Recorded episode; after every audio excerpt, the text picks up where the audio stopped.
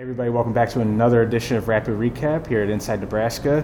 He's Greg Smith, I'm Zack Carpenter, and today we had a quick quick hitter round, lightning round pressers, what it felt Yeah. like. Usually those are reserved for Thursdays, but today uh, was Marcus Satterfield saying Marcus Satterfield things, Evan Cooper saying Evan Cooper things, and Jeff Right. Sims and Blaise Gunnerson. And uh, only had like four or so minutes with Blaise and then seven or so with Jeff before they were off team meetings. But enough from Sims. F- first off, just came to my mind.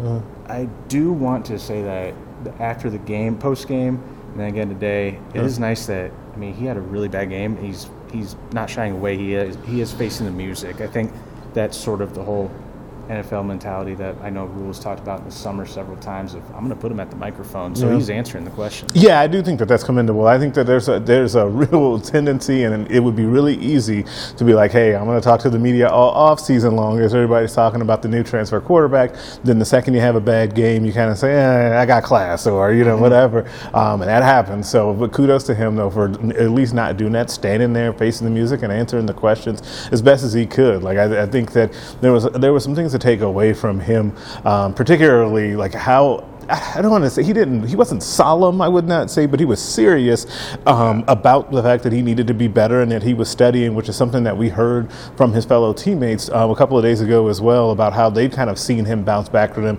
just being serious about his work and trying to t- go to another level and uh, improve. Yeah, I I mean, real quick. I mean, there might be a time this year where he doesn't speak to the media after a bad game, but like, I think it's just in the NFL, you're gonna get fined if you don't talk to the media Right. after. So I think it is sort of that preparation. That was just one final thought, fleeting thought um, on on that. But yeah, like you mentioned, I mean, I asked him if he was putting maybe too much pressure on himself because of some of the things you mentioned and some of the things. I mean, three-year starter at Georgia Tech, transferred here to win the starting quarterback job, won the job, won over the locker room pretty quickly. And I mean, you hear at Big Ten Media Days, for instance, Luke Reimer raving about his arm talent, all the plays he can make. And then, I mean, it's not just Reimer, but Yeah, it was all over the place. Yeah, yeah. Have sung his praises. I don't think any of that's fake or anything. I don't Yeah. think that was just them hyping him up. They truly believe in him. And I think that sometimes might feed into just just from afar um, might feed into his to a feeling of like I got to make a play now. Right. Like I'm leading the team down, maybe even subconsciously. Right. I'm leading the team down a two minute drive to to win the game. Then you force the ball in there, and um, maybe it's sort of out of habit. But he did say like he, he kind of said yes. Like he said, I wouldn't say putting extra pressure on myself, but I am someone who always does put a lot on my own shoulders and takes a lot of accountability. So I think he takes a performance like that, loss like that, pretty hard. Yeah, and it's interesting that that, that accountability though goes to something that you just mentioned about how he won his teammates over fast. Like I think mm-hmm. that that's part of that, right? It's not just the. It's funny. It was, we talked about in the offseason about him kind of going through and learning all the guys' names, as many as mm-hmm. he could, and that's great, and that does bond you with your teammates. But when they see you being accountable, like and they see him all through the offseason workouts and through spring ball and all of that, I'm sure they saw that same level of accountability, and that kind of made them want to follow him and rally around him as well. And I think that that's why they have so much confidence, both the players and the coaching staff, that he's going to bounce back. And I think, you know, you wouldn't be surprised if he came out there against Colorado and had a much better uh, showing,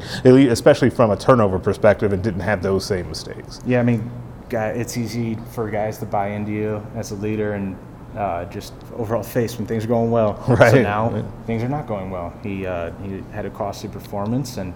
He knows that. He talked about getting back into the film room. He's already watched Minnesota twice, which these are things you expect. So it's not like I'm trying to overpraise. Yeah, him yeah, like, just yeah. kind of statement of fact. It's he's doing. It sounds like he's doing the things necessary to to have that bounce back game that everyone's uh, expecting from him. All his teammates and coaches are expecting Right. from him.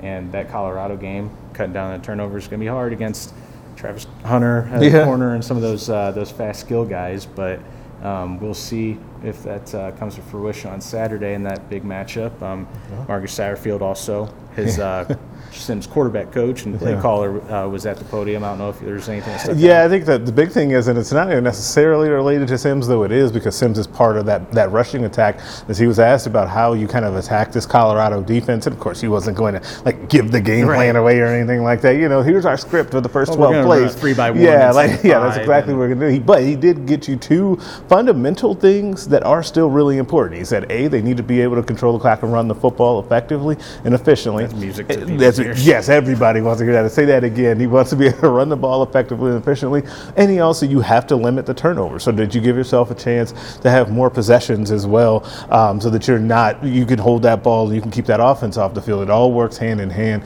um, and I think that's the biggest kind of takeaway from Marcus Satterfield today. Yeah, I feel like we've hammered it home the penalties and being disciplined, cutting back on the penalties, obviously the turnovers and that, Yeah. that ball control. And I keep coming back to um, that 13 play, 80 yard drive. They get a field goal when it sh- probably should have been a touchdown, could have been a touchdown if not for um, false start, some other mistakes. Yeah. And um, I come back to uh, Sam McKewon at Omaha World Herald. He made this point on a podcast uh, two, three weeks ago, and I hadn't thought about it. And I immediately, I'm like, that's a great point because if you have this type of offense that you want to matriculate on the field, like sort of ground and pound, slow pace, you're gonna have if, if even just a five yard penalty or one or two yard loss on a run. Maybe not that drastic, but it could set you back like a five yard penalty at the one or two yard line. Especially considering what they what you were seeing in game one in the passing game, right? You couldn't Yeah. overcome that. You weren't getting those explosive plays down the field throwing it. Um, they weren't really getting explosives out of the run either. That's the thing that I think also has to change if Sims is going to continue to run the ball as much as he did.